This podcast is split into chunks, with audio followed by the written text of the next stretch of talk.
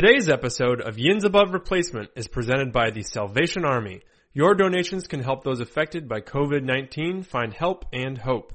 To give, ask your smart speaker to make a donation to the Salvation Army or make your gift at salvationarmyusa.org.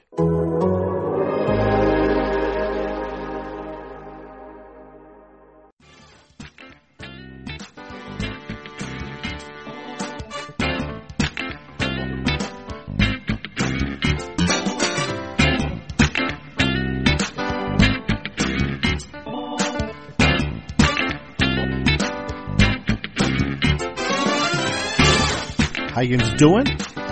Welcome to the Yins Above Replacement podcast, episode 52, and a long story tradition of waiver wire pickups, War 52.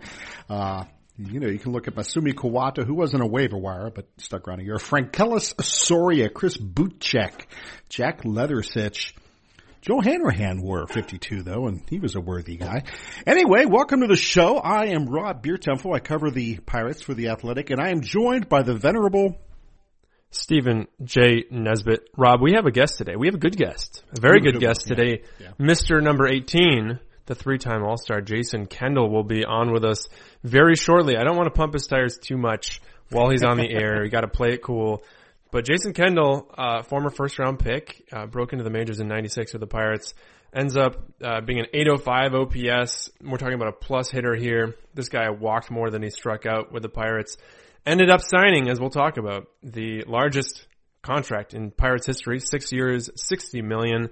So far has not been broken and, uh, it's about well, it's only been 20 payroll. years. So Yeah, it's it's it's uh, one day. One day, inflation will get to the point where they'll they'll be past it. Um, and uh, didn't didn't experience too much winning baseball in Pittsburgh, but was able to uh, bounce around a bit at the end of his career. Went to the Athletics, the Cubs, the Brewers, the Royals, and uh, and Rob, you saw a lot of his a lot of his ball career, right? that I did, yeah. Uh, at, at, at that period, I was working for the Tribune Review here, and Joe Rutter was the main guy in the beat, but I was the backup guy in the beat for a, a good portion of time, and I pretty much spanned all of Jason's career with the Pirates. Uh, just an interesting guy in a lot of ways. I mean, came up and you could tell from his rookie year that, you know, more than just because he was a catcher, you know, those guys tend to be, you know, the focal points of teams, team leaders. But he just had that, that quality where he was very intense. Uh, just a, just a real gamer, a gritty guy, a bulldog kind of guy, and a guy that, you know, the fans took to, I think, pretty much, you know, f- from day one with him. And he had a great rookie year in uh, 1996. I think he finished third in Rookie of the Year voting. Yeah. S- Sporting News Magazine named him its Rookie of the Year. He hit 300. He was an All-Star. So just a tremendous start. And you know, a lot of times if a guy has a start like that, you wonder, oh my God, is this like the next Joe Shlabotnik or whatever? But no, he kept it going for a number of years with a bunch of different teams, couple of leagues, uh, National League, American League, could hit leadoff, which is something that catchers, you know, just Yeah. don't do because most of them, let's face it, are built like Spanky LaValliere. But Kendall was a guy who, you know, he was athletic. He had speed and he could hit. He could hit for average. He could throw the ball into the gaps with his bat. I mean, not, you know, when he was thrown out a runner. Uh, uh, you know, made up for some defensive shortcomings with a pretty strong, accurate arm and just a real savvy for the game. Uh, he Yeah. really seemed to be able to connect with pitchers and had that sixth sense to know what runners were going to do. So yeah, a talented guy in a lot of ways. And it's a shame he played in Pittsburgh when he did Yeah. because, you know, that was a pretty, it was a pretty crappy era for Pirates baseball. But he played here for a number of years, put up a lot of great stats, and uh, looking forward to seeing what he has to say about a bunch of different issues, uh, both in his past and with the game today. Right. He ended up catching uh, 2,000 plus games, over 2,000 games. Uh, that's not uh, an easy thing to do to your body. He told a great story. I won't make him tell it again, but he uh, he told it on uh, John Boy's podcast. Uh, I'll find the name in a minute. Um, it, talking baseball podcast, and he told a story about the rare times when when the Pirates put him in the outfield to give him um, just give his body a little bit of a rest and, and how much of a disaster he said that kind of was. He said there was one game where he, he called the game from the outfield, like his, using his, uh, his arm positioning to signal change up fastball location wherever. And, uh, that just shows how much of a catcher this guy is.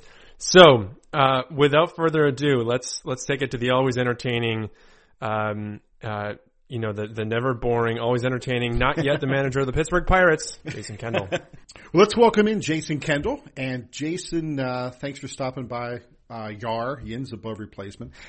I got to start out with an apology on my end. In uh, on November 18th of 2000, uh, it was a Saturday night, and I was still uh, the backup beat guy on the at the Pittsburgh Trib on the Pirates. Joe Rutter was off that night. You remember Joe? He was off that night doing something or other. And about, I don't know, seven, eight o'clock, I get this phone call, maybe it's closer to nine, phone call saying, hey, uh, Kendall's going to sign a contract extension. Could you do the story? And it wasn't really a question, could you do the story? There was no one else to do the story, so of course I had to do the friggin' story. Well, fine, I could do the story. The thing is, though, that it was playgroup night in our neighborhood, and there was like about a dozen or so of us parents that all had little toddlers. At that time, my oldest girl was four. So you can't go to work with and miss playgroup night. what are you doing? I had to, and as it turned out, I was pretty. I was three sheets of the wind, my friend. Because playgroup, it was a hard drinking group, you know. So Work I hard, called you hard. up that night, and I don't know if you ever knew it or not, or if not, but I was freaking drunk. I talked to Jason Kendall and congratulated him on the signing of the contract extension. So if you remember it that way, I'm sorry for being a little toasted, but hey, it was playgroup night. No, you know what? You didn't even have to tell that story because I don't remember anything. And, and I'm sure I was going to say before you started that it was probably my fault and I apologize. um, yeah, no, that, that's a, I, I vaguely remember that as time goes by, but um, I don't remember that you were uh, sloshed. So yeah, no, no worries. Good to talk to you again, though, Rob. Well, that extension, I mean, at the time, it was the largest extension, uh, six years, sixty million dollars, largest extension, largest contract offered in Pirates history. And guess what, Jason? Twenty years later, it's still the largest contract in Pirates history. Did you think he would hold the record that long? No, I don't know if it's a record. Uh, it, it's amazing. It, it, just it just goes to show how different organizations work, and, and uh, I mean because I remember when we were I think it was '97, we had that nine million dollar payroll, mm-hmm. and you know we actually played pretty good ball that whole year. But uh, you know, obviously you're gonna have your bigger market teams. You're gonna have your lower market teams, but no, I, I didn't think it would be on this one. I thought you guys would uh, definitely lock up McCutcheon, but obviously that uh, didn't happen. But yeah, yeah. Listen, I, I don't I don't really pay too much attention to stuff like that, but uh, I guess if I'm holding a record, I guess that's good. uh, Jason, how have you guys been keeping yourselves occupied during this uh, this quarantine? I know you guys are in the, the Kansas City area still. I saw on Twitter that your wife has been making a bunch of um, a bunch of masks to give out to folks and um, and uh, getting some donations for a local dog rescue. What have you guys been doing to stay uh, stay entertained? Oh, well, we have four kids, as I say, children, but I mean, you know, they're all teenagers now, so they're kind of on autopilot. But uh, you know, it's just one of those things where this is a crazy time, and it's just uncharted waters for everybody, not just baseball, but for everything out there. And uh, we've just been doing what we can do. I mean, and, doing our, try, hopefully doing our part, and um, you know, obviously quarantining ourselves and, and trying to stay away from uh, going outside as much as possible, as far as with crowds it's just a crazy, crazy time. And yeah, I know my, my wife, she's, she's making all these, um, these masks and now she's like addicted to it. We're quarantined. I don't think I've seen her in like two weeks because she's just rolling them out to like four in the morning and, and I wake up early and go to bed early and she's, she falls asleep and wakes up and starts doing it again. But no, it's, you know, it's such a good cause that, that people don't really think about it that much. And, um, you know, she's an animal lover. I, we got a couple dogs and, um, it's just one of those things where, I mean, yesterday she, which was really cool to me. And she, she was already mad at me for saying this, but I mean, I went out to take the trash out maybe two days ago and she had, you know, about five or six masks for the, the, the workers that were, um, you know, picking up and, uh, that was so cool. So, uh, I don't post much. I don't do much on Twitter. I'm not very, uh, uh, computer savvy, so to say. But you know, it, it was one of those things that I was I was proud of her for doing that, and, and I thought stuff like that needs to be out. So yeah, no, she's working and it's amazing though. And it's kind of sad how many, we have a bunch of, uh, doctors and friends out here and some that work in the ER and some that are nurses and it's amazing. I mean, th- there is at one point, one of our friends, um, who works in the ER said, we have one mask. I have one mask. And she goes, at the end of the day, I put it in a paper bag and, which is not, you know, it's not even sanitized. Right.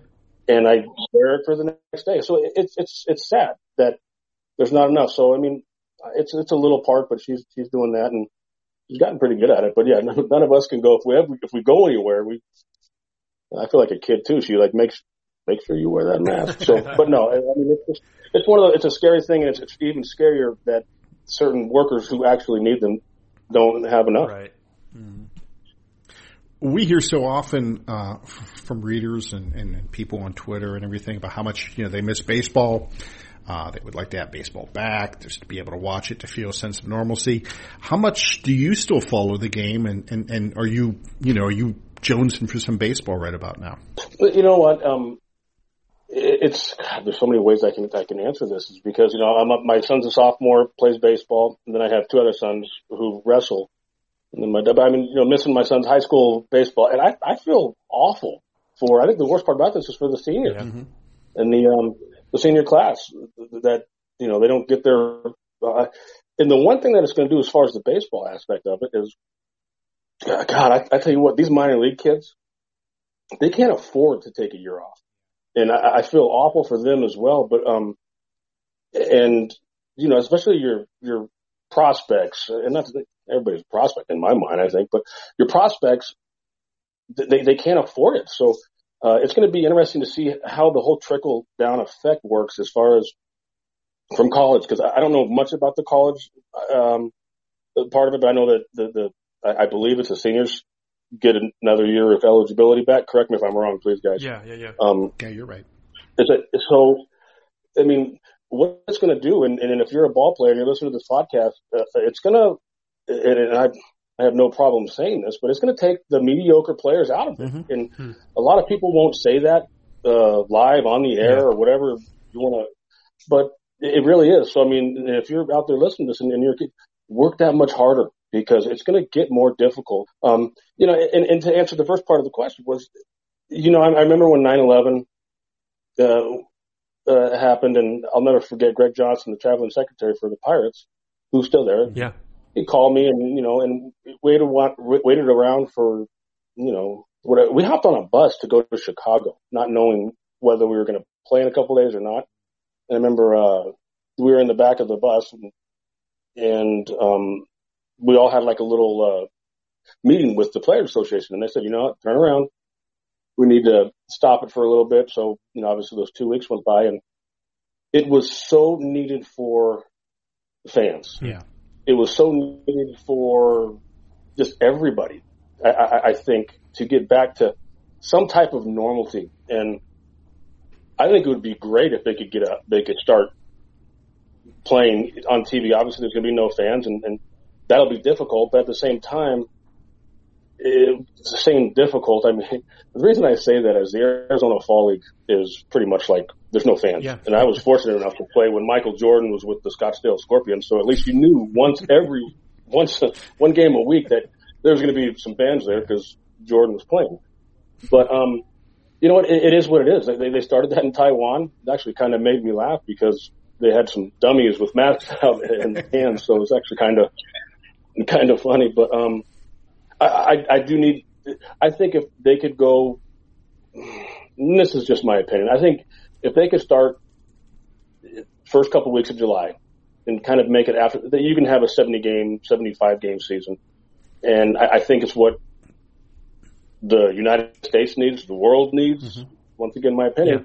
Yeah. Um, but they have to make sure everybody's safe first. And I don't know if, I mean, I'm not a very political person, but I, people just need to do their part right now and mm-hmm. and stay inside. This is not done by any means. I don't believe. Mm-hmm. And you know, I watch the news just like anybody else, and Good Morning America, and et cetera. And this is scary stuff. And I mean, just I don't know. You guys tell me your thoughts on that because I, I just think it's a crazy time. But I, I do believe baseball needs to to get back, and I think it would give people something to, to watch and, and take their mind off of, of you know for three hours. Yeah, and just to, to kind of. Yeah. And, and listen, the ball players, the veteran players who have been playing, whether you have four years in, five years in, however many, they're going to be fine. They know what they have to do to get ready for a season. Mm-hmm. It's the minor league kids that I, I think I worry about, about more than anything because they're at the time to where they need to play and play a lot. Yeah. Yeah. Yeah. I, mean, I think we're all in the same camp of it would be absolutely incredible to have sports back, baseball back. I mean, it would not only be great for us, but be great for baseball to have that center stage too. I mean, if they can find a way to do it that's feasible, that's uh, financially doable, and also more than more than any of that, safe, and, and they're able to have instant testing and, and safety that way, um, that would be you know uh, ideal and perfect. And whatever you know, half a season, whatever you can do would be would be great. But I, I wanted to go back to. Uh, were you were you actually playing in the AFL when uh, when Michael Jordan was there, and what was that like? Like I said, once a week, you knew you had some fans there. Um, he, Michael Jordan does owe me something. I'll never forget. I was playing for the Chandler Diamondbacks, and he had a pop fly straight up in the air uh, behind home plate, and kind of tailed back a little bit. Well, he never got out of the box, and I, I ran into him, and uh, and, I, and I the ball dropped. And he's, oh man, thanks, I owe you one. And I said, you remember you said that, man. I never took him up on it, but no, um, it was cool. And, and you know, obviously little things like that that you can tell cool stories with are, are neat. Um, but obviously with this whole The Last Dance coming yeah. out, I don't know if you guys watched it or not, yeah. but it's pretty cool. It's pretty pretty neat, and um, you know, it's what an unbelievable basketball player. And, and and you know what, Rob, the fact that he can go out and and and hit. I mean, he his stats weren't like unbelievable, but the the fact that he can go out, what an I mean, athlete, I guess, not just a basketball player, but the fact that he could go out and put up the numbers that he he actually put up, yeah. which in today's game, geez, people are getting paid a bunch of money for it. But unbelievable athlete. I remember at the time talking to some, you know, I guess for lack of a better phrase, some old time baseball writers. Uh, Paul Meyer. I, I, I, knew you were going to. I, I learned at the feet of Paul Meyer, man. I tell you, I'm like, uh, I'm the crotchety bastard that I am today, in large part because of Paul Meyer. Well, he left him some Busch Light, didn't he? he still does. He and oh, one time we were going. I'm sidetracking here, but one time we were going to cover a series in Cincinnati. We decided to drive out together, and as soon as we crossed that line from Pennsylvania to West Virginia, he pulls over, and I'm thinking, oh, I guess we just need to get some gas. No, we went right to the beer store, and he got himself a case of something and he's like, "You want and to he said that you're driving the rest of the way, I bet." I said, "Paul, how long are we going to be there? We're only going to be in Cincinnati three days." He was, "Seems about right." so, yeah. So, and he, he probably put it in that cooler in the trunk, and bingo. The rest was history. Yep. Probably filled up his bathtub full of ice, and yeah, you know, I, I know Paul Meyer. He's a beauty. one of the best. he is. He is a tremendous. Yeah, he is a tremendous guy. We don't have enough Paul Meyers, I think, in the industry anymore because he is. He was a great True. guy.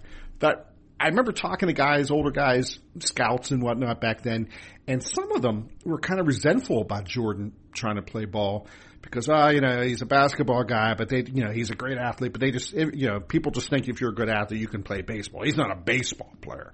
What was, what was the mood among, among some of the players when you see a guy like Jordan, uh, who was already an established superstar in basketball, trying to shift gears and play baseball?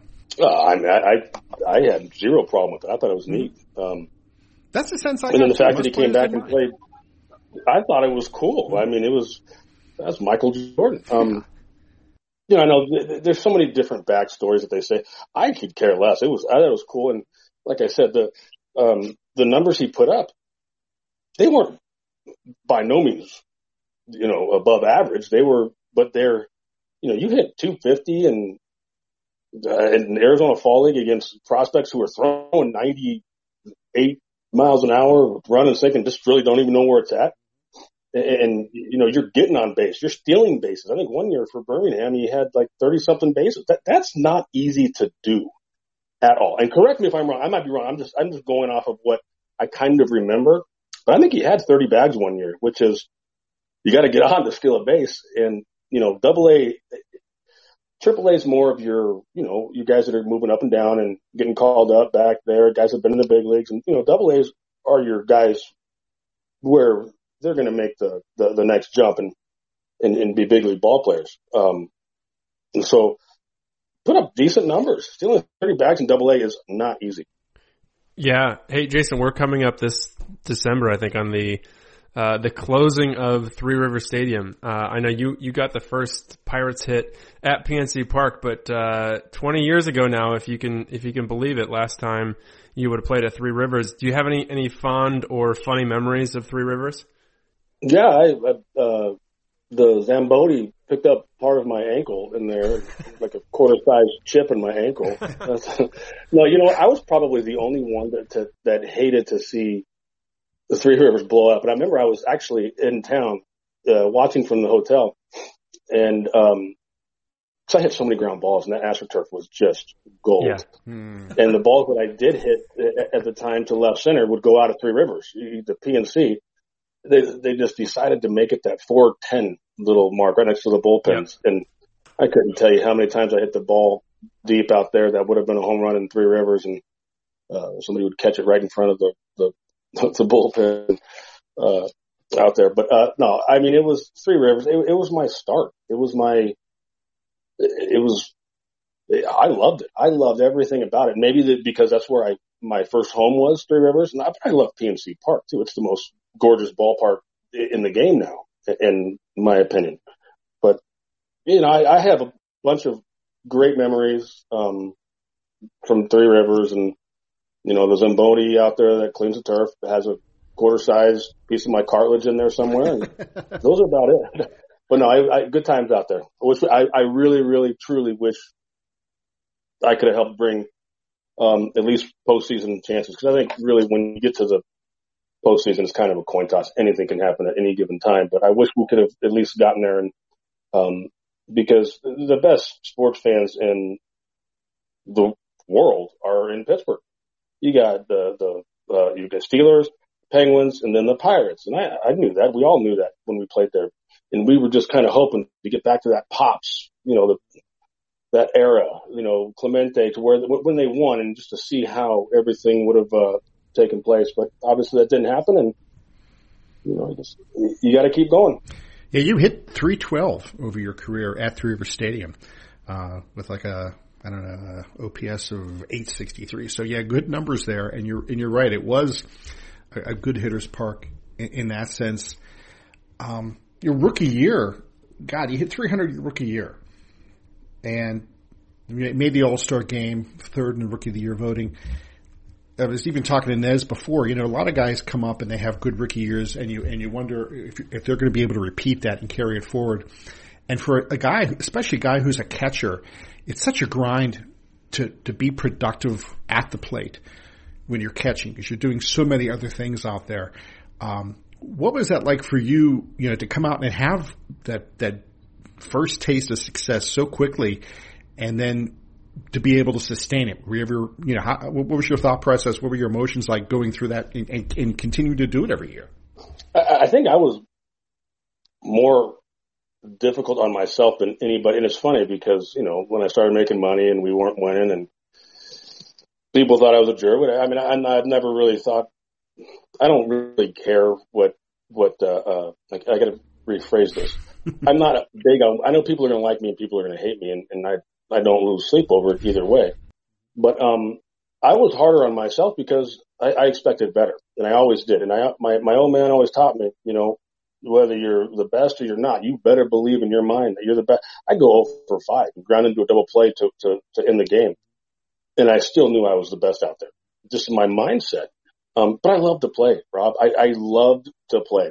And I, I would like to think, I doubt it would happen, but that if I could, if I could still throw a baseball, I'd still be backing up somewhere and maybe catching three games a year, but, or, or teaching somebody. I was never a big catcher. I, I've been the same weight that I am now that I did my whole playing career. And um, I wasn't putting all of that weight on my knees. Um, and it takes a toll with those bigger guys. So I think that was, that, that was a, a big reason. And then, you know, later in my career, I, uh, couldn't hit like I used to. And, but I knew I could do something in a game, whether it be call a game, get a guy over, hit and run, whatever it may be, you know, lead the pitcher, however many to to help win. So, but I love to play, and um, I, I love the competitiveness, and that's probably I just wanted to play every day. You batted leadoff. You were a catcher. What's up with that? I mean, that has to be, you know. Um, did, did you hit leadoff a lot in the minors? Anything, it was just because I got on base and yeah. I, I, made contact. I mean, I don't know what I hit. It's either first or second what I hit more. You know, as many at bats. I don't know how many. Uh, there, I don't know. I mean, I, I, I think that I probably hit 400 leadoff, maybe more. 467 games uh, batting first, 377 batting second, 309 batting third, and three games batting cleanup. And a bunch I did play three. I, I, I, what I, somebody, my, my son asked me, he goes, Hey, you ever hit cleanup? And I said, No, nah, I don't think I ever have. All right, I can tell him I did for three. Three, um, three at bats. No, no you know hit. what? All right, there you go. All right, well, I am a cleanup hitter. Um, no, you know what? It was. Um, I could get on. I knew what it had to do, and I think working with the pitching staff, especially in the National League, when you know they, I, I couldn't stand when people were leading off. Uh, uh, uh and pitcher made the first out, ground ball, shortstop, whatever, and, and then they're in the box before the guy's even close to getting back to the to the dugout. And yeah. I think knowing the pitcher, knowing who it was, knowing, you know, just a little break, I always took pitches. I, I've been watching a couple old games with my kids and they're like, Dad, why'd you always take the first pitch? And I was like, I don't know. I'm, I'm sitting here going, swing that bat, dude. But, uh, you know, I, I knew what my job was. I knew I was, you know, get on base and, and, um, let the, let the big boys get you around. Mm-hmm. Jason, you were uh, on the Hall of Fame ballot 2016, I believe it was. I think it was just a, a one and done.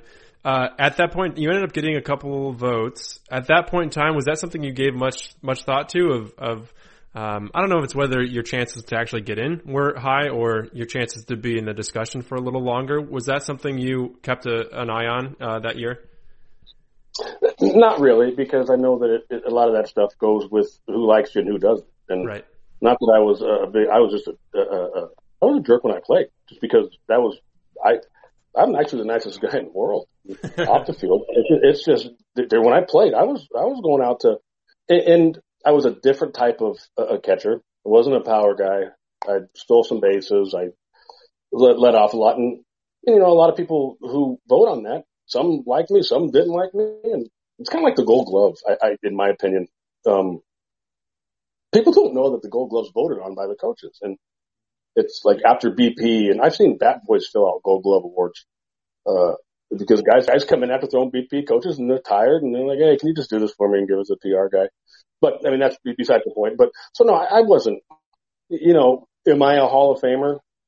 No, should I have been on a, the, I, I don't know. I, I'm not going to sit here and say that I should have been on another year or not, but I mean, I was a different type of catcher. I had different numbers than a lot of people. And I don't know if they, uh, when they go to vote, they look at things like that. So it wasn't a big deal. Let me take you back to your, to 97, on July 12th, 97. I was off that night. Joe Rutter was off that night.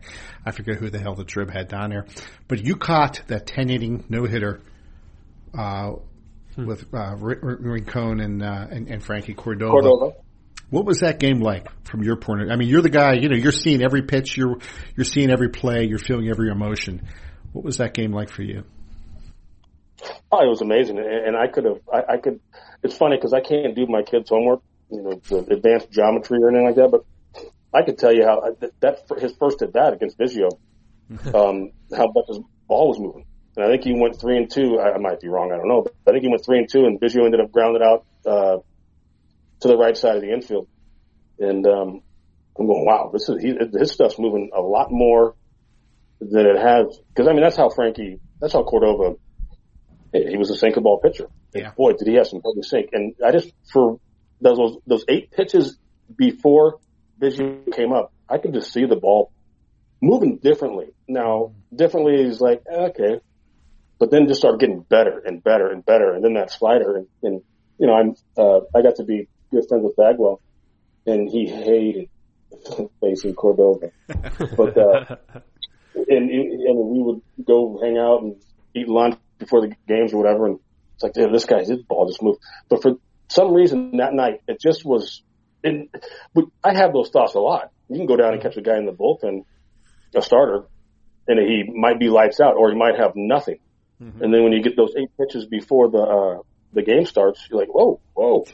but then he he he threw probably about six or seven pitches to Biggio, and I'm like, if he can, I'm thinking myself, if he can control this, we had a pretty good chance to win.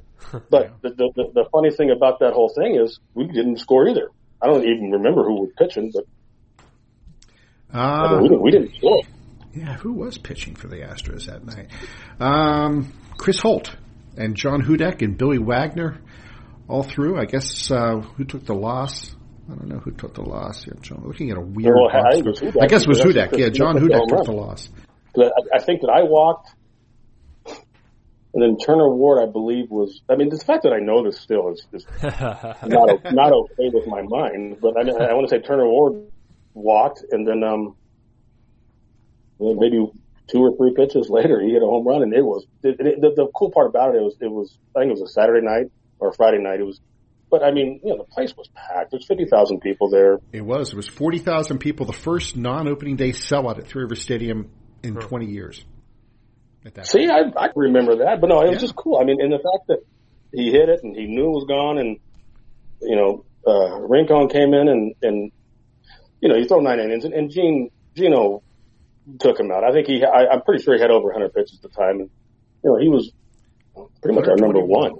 121 pitches. 121 pitches. I mean, you couldn't let him go back out, and, and he did the right thing. And it just so happens that they're both from Mexico, and and both from they're both uh, they didn't come from much, but I know that they're they're huge there because I know for a fact that the Frankie Cordova uh, got electricity in his little town. And it, you, this is where people need to take a step back. Like when he signed his, you know, his contract, and it wasn't much.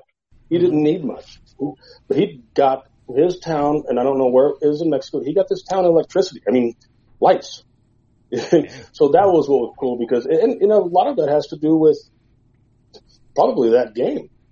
And um, so I, I mean, I, I don't know. He, he was filthy, and he he had it that night, and I wish we would have scored a run for him, so it would have been nine innings. But then again, I don't know how many catchers out there can say that they've caught a 10 inning no hitter. Mm-hmm. Not many. Uh, we, I think, as reporters, love talking to catchers because they had a better view than anyone really of the era in which they played. And it's been, let's see, 10 years now since you last played in the majors. And there are, when I'm looking at your stats here, I mentioned this earlier before you came on, but you for your whole career had more walks than strikeouts, which is something that I don't think we see a whole ton of anymore, uh, or barely ever anymore. And it was even rare in your time. Uh, how has the game changed in the decade um, that you've been away from baseball, or, or decade since you last uh, last played in the majors? Well, it's changed, changed a tremendous amount, and um, you know I was fortunate enough to be with the. You know, my last team was the Kansas City Royals, and I, I was fortunate enough to, to watch their run, you know, to where they went to the, uh, you know, won the American League Championship, lost to the Giants in seven, and, and you know, the following year went. It, and it was it was such a cool thing and a different perspective for me to be up in the front office because I knew who the owners were, I knew who the GMs were. I, I didn't care about anything else when I went to play, um, but trying to do what I could do to win that game uh, for the team. My whole career, I was like that. So being up in the front office was, it was different because there's so much that goes on. There is so much that goes on that people just don't know. And, um, listen, as far as times, you have to learn to change with the times. I mean, the game's going to stay the same. It's, it's the names are going to keep changing. I think everybody's heard that quote, but it, it's, you have to learn. Now, at the same time, if you look back at all the, um, World Series teams, that have won over, just say, the last 10 years. They did the little thing, with the exception of the Houston Astros. Let me put that in there. But you can, they did the little things. I mean, I, I do get sick to my stomach. I've only been out uh, uh, uh, I can years and just so I can hang out with the kids. Yeah. Uh, more. But, um, it, it makes me sick to my stomach to a zero zero game in the eighth inning. Guy gets a leadoff double and the uh, right hand hitter's up and he's hooking balls into the left field bleachers. That's where I would have said, like, get him over, get it, let the next guy do it. And, and it still goes on today. And, you know, I, as a manager, you need to make sure that, you know, your first day of spring training that you take care of those things. And the one thing you can do now to, to uh, uh, I mean, because there's so much money involved in the game, is is take their playing time away. You know, if you're going to sit here and hook balls in the left field, not even give me an effort to hit, so the, you're not going to have. um I'm trying to think. You know, uh, the, Josh Bell. I mean, but I guarantee Josh Bell would, would probably give an effort. There's guys like that, and there's guys not like that. But I mean, at least make an effort. I mean, because you could you can hit a ground ball to to second base, get the guy to third, and sack fly wins the game. You don't see that much of that going on anymore. Um, but and I and I blame a lot of that stuff on the managers not taking care of that first day of the uh, spring training. Mm-hmm. Well, you mentioned the Astros, and um, they've been in the news a little bit in the off season. Um, you're you're a catcher you were a catcher and you, and you and you saw a lot of things back there, I'm sure, and you were you know always trying to play a little bit of game of cat and mouse with third base coaches. What is your take on uh, what the Astros did with the, the banging on the garbage cans and and the reading of uh, of, of, stealing signs from uh, video replay? I, I, have two totally different takes on this. Um, one is as a catcher, mm-hmm. Um, as a defensive player, if the hitter can hear it, I'm going to be able to hear it, and as a catcher, you know if there's a, a, a nasty pitch, whether it be two, whatever, and it, the guy's either laying off it or he's barreling it up. Mm-hmm. Like, and, and if the hitter can hear, the catcher can hear, the umpire can hear. And I mean, it's a common sense thing. Mm-hmm. But the one thing that, that this game doesn't want anymore is is confrontation. And I'm not saying fight. I'm not going. But hey, I I would have loved for somebody to be banging and because you know, you know as a catcher, you know as a pitcher, when that ball comes out of your hand, oh, that's a good one. Yeah. I mean, you just know. And if someone's laying off it or taking it, something's going on and you need to, to mix up the signs or say something. And I would have, and I'm not trying to be a Tommy Tough guy. I, I would have gone over to their dugout and I'm just looking at the Houston and, and like a ground ball to shortstop, catcher runs down. And I, I keep hearing that. I'm going to hit every single one of you guys in the neck till it stops. And, and Mm-hmm. I'm not trying to, and I've said this before over the last month or so doing interviews, and I said, I'm not trying to be some tough guy. I'm just telling you how that's how I would have handled it. And I'll guarantee you would have stopped because nobody wants to get hit by a 95 mile an hour fastball. Yeah. On the offensive side, and it's funny because somebody wrote an article and, and I, I know, like, especially when my, my best years when I could, because I could put the ball, I get the ball, I would hit 400. And it's even funny because I said that, and I want to say it might be uh, Rob, one of those guys, uh, the Tribune. But the first comment down, someone, uh, my neighbor sent it to me. He's like a, a sports guru guy, and he goes, "Look at this." And he somehow mathematically, I don't know, did, did something to where uh, I would have had to get one hit out of every nine at bats, knowing what's coming, for like 350 at best. That's easy if you know it's coming, especially if you're facing your division over and over. And I say that's easy is that's what we did. Yeah. That's we, we would hit hit. So if you face uh, a, a division starting pitcher, you know how much his ball sinks. The guy, some guy that you have 10, 15, 20 at bats off of, you know how much it sinks. You know how, and now you know what's coming. I'm like, the, the situation just on the scoreboard dictates everything. Heck, I might have had a couple more home runs, but now, and I said this as well, if I think and I believe that I could hit 400 because I, I think getting one hit out of every nine at bats when I was in my prime and at my best, that's and knowing what's coming, I would have maybe hit 410. Now you go back at a Tony Gwynn, uh, you go back at a, a, a Mike Trout now. I mean, you go back to, and the reason I say Tony Gwynn is I couldn't figure out how to get this guy out. and, and, it took me like forever to figure out, and you know how to get Tony Gwynn out? Hmm throw him a four seam fastball right down the middle of the plate, and he'll roll it because he doesn't know what to do with it because everybody's trying to pick him so top. So imagine what Tony Gwynn would have hit. He would have hit 550, 600 if he yeah. knew what was coming. And yeah. I mean, you know, obviously there's still the defense out there, but I don't think people understand the, the, the, the craft that these, these big league ball players have when it comes to hitting. I mean, mm-hmm. 95 with sink, 98 with cut, I mean, it's it's that unbelievable.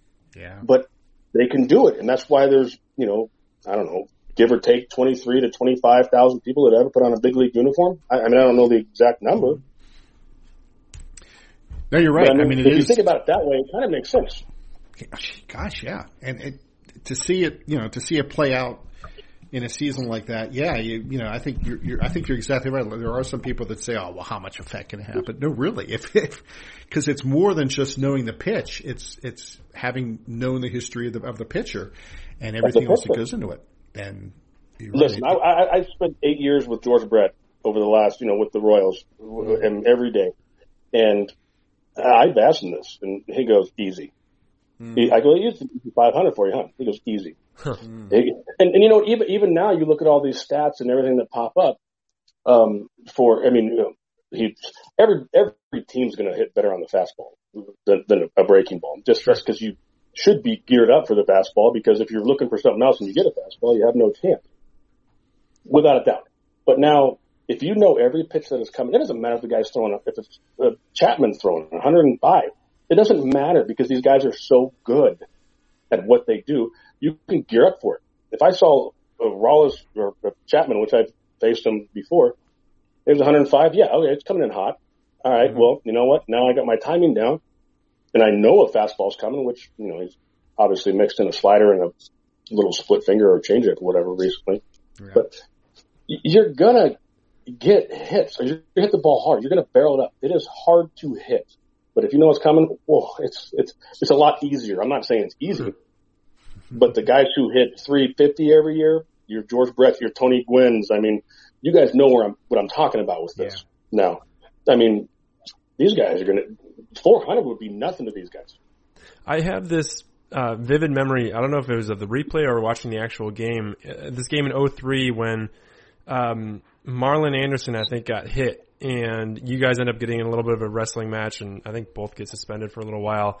Benches cleared, and I, hey, I love benches clearing. And Rob brought up, I think this was in your book when you wrote about uh, when you're on the other side of things with the Brewers, and um, Jeff Karstens gets hit and brings out uh, everybody off the bench. What's your best brawl story from your career?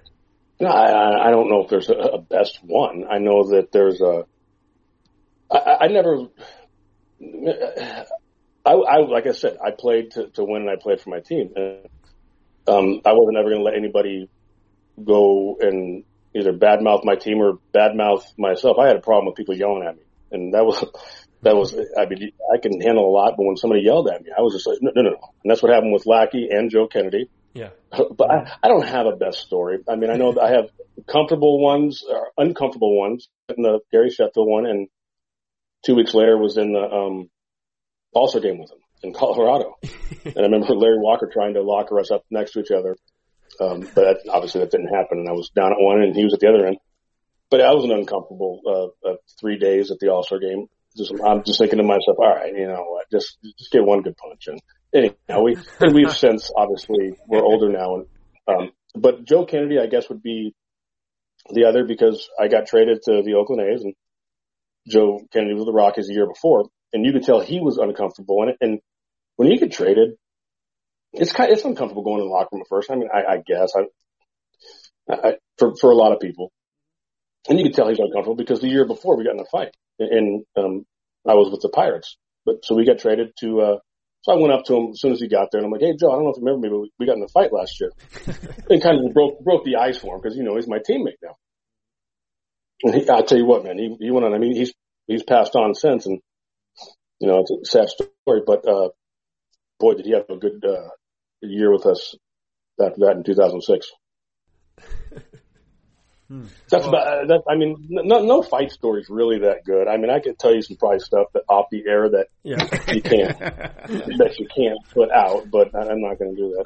Yeah. Well, I'd be remiss if I didn't ask you, um, about this off season. I know you were sort of looped into this whole managerial discussion uh, certainly had some interest in it, and the Pirates end up going with uh, Ben Cherington for GM and uh, Derek Shelton for, for manager. What did you think watching from afar and slightly involved uh, about their the new direction they took? I, I love it, and you know, like I said earlier, my Pittsburgh's my my first home, and in baseball, and um, you know they thought highly enough to to draft me in 1992. So uh, yeah, when I, somebody called me and got a hold of a reporter out here, the reporter asked me to, Hey, is it okay to give the number? And I'm like, yeah, that's fine. And then I talk, and the next thing I know, I, yeah, I would love to take that job because there's something that I do miss about Pittsburgh that I, that I, maybe it's something that I couldn't, maybe it's just something in my own head that I couldn't accomplish as a player huh. that I need to bring some. And I, I know that I'd be a good manager. I mean, I, I, guys now, you don't have to manage nowadays to, um, I mean, listen, I had some up and down managers. I had to manage for them and I would sit there and tell these guys what to do during certain situations. I know how to manage. It's just managing your bullpen and, and, you know, the matchups and just knowing what's going on and, and you know, you're treating people the way you want to be treated, like you're taught as a kid. That's bottom line. Yeah. A lot of managers today are, I know for a fact, I won't say any names, they come into their interview and people are asked or they're asked from the front office, do you care if the lineup's already made and put on your desk before you even get into the office today? Yeah, and, and you know what? To each his own. But I would not manage like that. If, if I'm going to be a manager, I, I would want to bring my own people in. I, that you trust. I, I would want to, it's, I, you're hiring me as a manager on the field. Now, what you guys do up in the front office, now that I understand the two, it, makes it a lot simpler. But I, I wouldn't be a, um, uh, I, I wouldn't be somebody's puppet to where the lineup's already made out. And that's probably why it won't happen. But when I um, got that call, I'm like, yeah, I, I would take that job in a heartbeat because I know what I can do with that team and I know what I can do with that team now.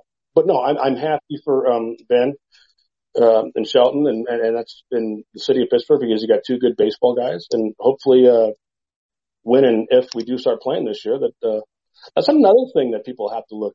And I don't mean to change subjects. Is you're gonna if we do play a 70 game schedule or something like that, nobody's out of it. I mean, the no. Miami Marlins can get hot for a month, and and you know the Pirates can get hot for a month, and that would be what would be really interesting to to watch is, I mean, you got 70 games. It's a sprint. There's no more. It's, oh, it's a marathon or it's not a sprint. It's a marathon. No, it's a sprint. It's a dead sprint from the first pitch whenever the, uh, the season starts to the last. Yeah, I mean, you lose, you know, you lose four games in a row, and, and, and you could be in big trouble in, in a season like that. Without you know? a doubt.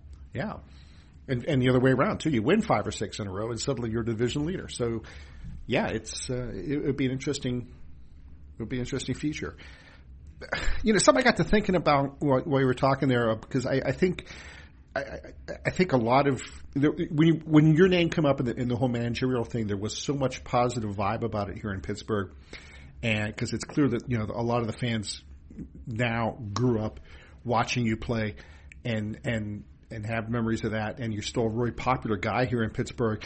And I think it, it's it's something not just you, but like there's a you're, you're part of that. Uh, there's like a fraternity of catchers in Pittsburgh almost. I mean, uh, and maybe it's I don't know if it's that way with other teams or not, but I mean, you know, here in Pittsburgh, I mean, Sanguillen is, is still a really visible guy, and people still love Tony Pena and and LaValliere and and and and well, not too much slop. I mean, it, you know, they've had even more recently Russell Martin and that.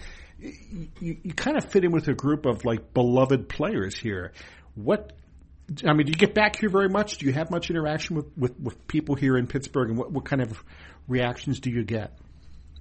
I, I haven't been back to Pittsburgh. I don't think since my um, I want to say the last time I was with Milwaukee playing, and, and you know, it's not by choice. It's just I have kids, and uh, I went through a, a, an awful situation personally, and I got full custody of my children, and it was just me, and, some, and then I met um, it was just me and my some nannies, and, and it was it was difficult. It's not by choice at all.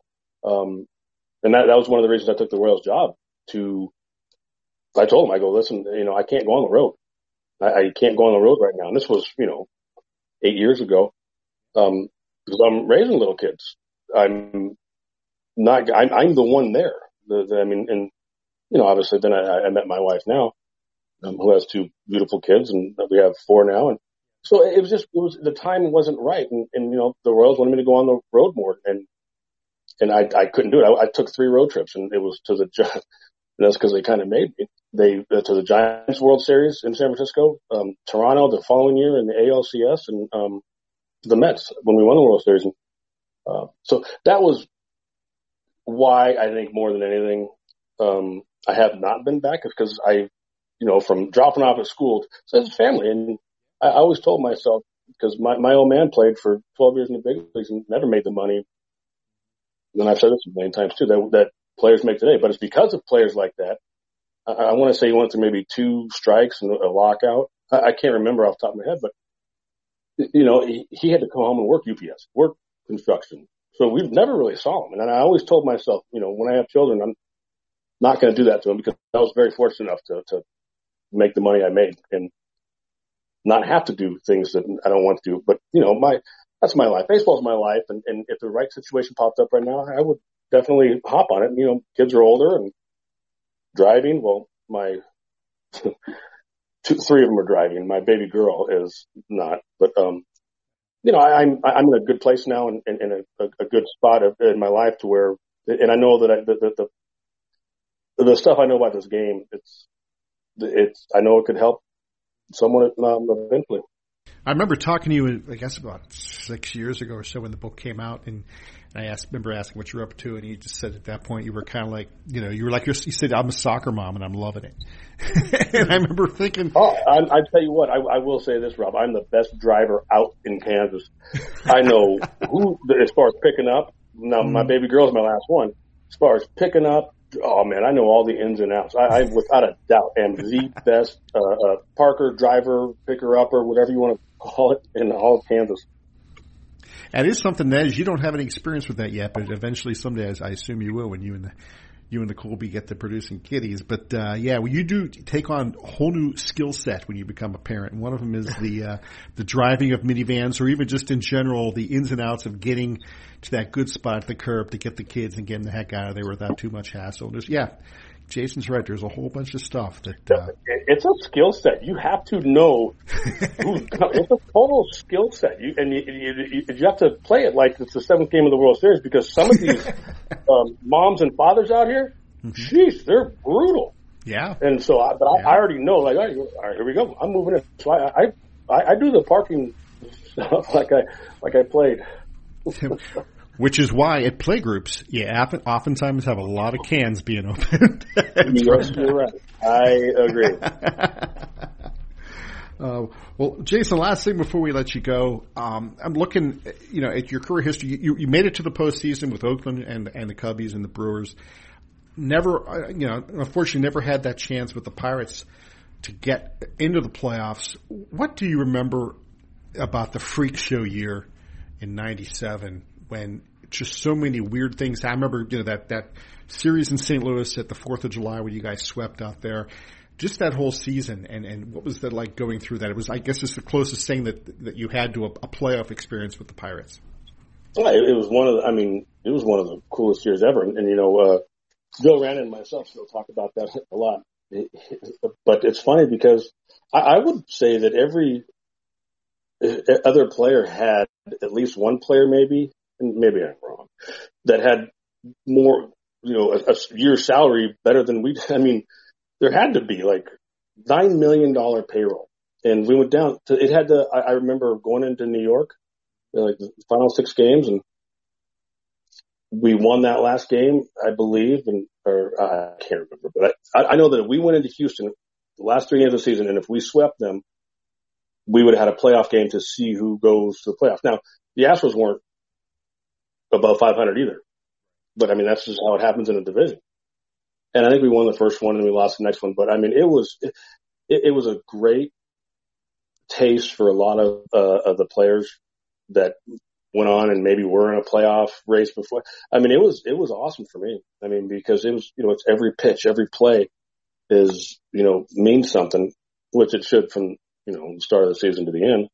But, uh, there's just something more and the fans, you know, the, the fans go like, listen, you can play, I, if you could play in Pittsburgh or Philly, you could play anywhere. Everybody always says Boston and New York.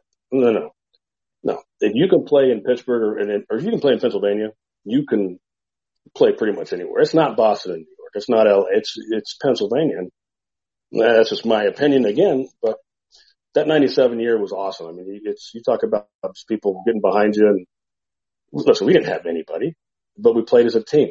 Did the little things, did what we were capable of doing as opposed to trying to, you know, hit a three run home run every at bat. And That's what happens when you can play as a team. Yeah, one of the more it was definitely one of the more enjoyable years I was ever around a ball club. Just because, like you said, it was a team that no one expected a lot out of them. But um, and you look at some of the name, and you're there, KY, Polkey, uh, Al Martin. Gosh, Jermaine Allensworth played 108 games that year. Um, you know, Loaiza, Lieber, Schmitty Man, Cordova, Cookie.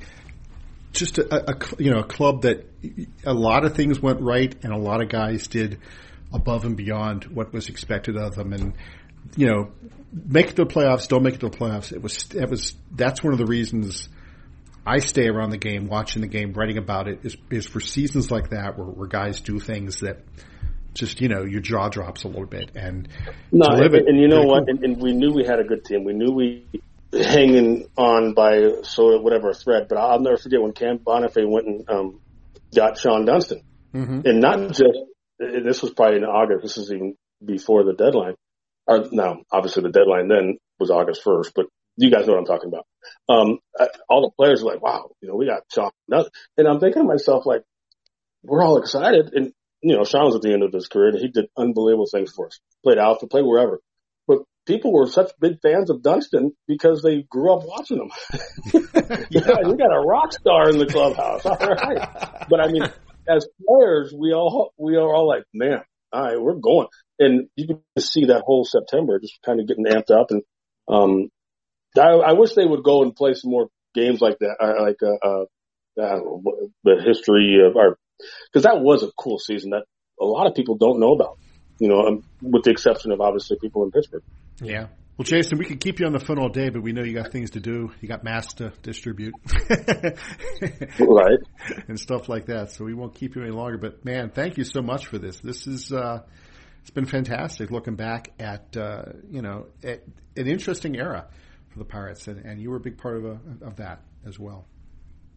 No, you know what, guys, I, I appreciate you have uh, having me on, and uh, anytime you guys need anything, you know, please let me know. And I'll be there and just everybody stay safe. You know, you guys stay safe. It's a, it's a really messed up time right now and, uh, you know, just kind of get through it and, um, stay away from people. But, uh, everybody, everybody just stay safe right now and, uh, do your part. Sounds you too. Stay Thanks, safe Jason. out there in Kansas. All right, guys. Thanks. Take care. No, Rob. I think um, my my takeaway from that is if anyone gets close to me, I just go fastball to the neck. there you go. Well, again, thanks for tuning in for what has been one of the longer, but I think uh, more enjoyable yars that we've done. We've had a couple of good ones here in a row. We've had the Everton boys. We've had this one. So uh, let's keep it rolling through this time of quarantine. We'll see what we can dig up for you guys next week. It might be another familiar name. Maybe a mm-hmm. younger guy, maybe, I don't know. Maybe a lot younger. Hints just yet. But we will talk to you in some, no, you go ahead and say it, Stephen. You did so well last week. okay, so we'll talk two days later.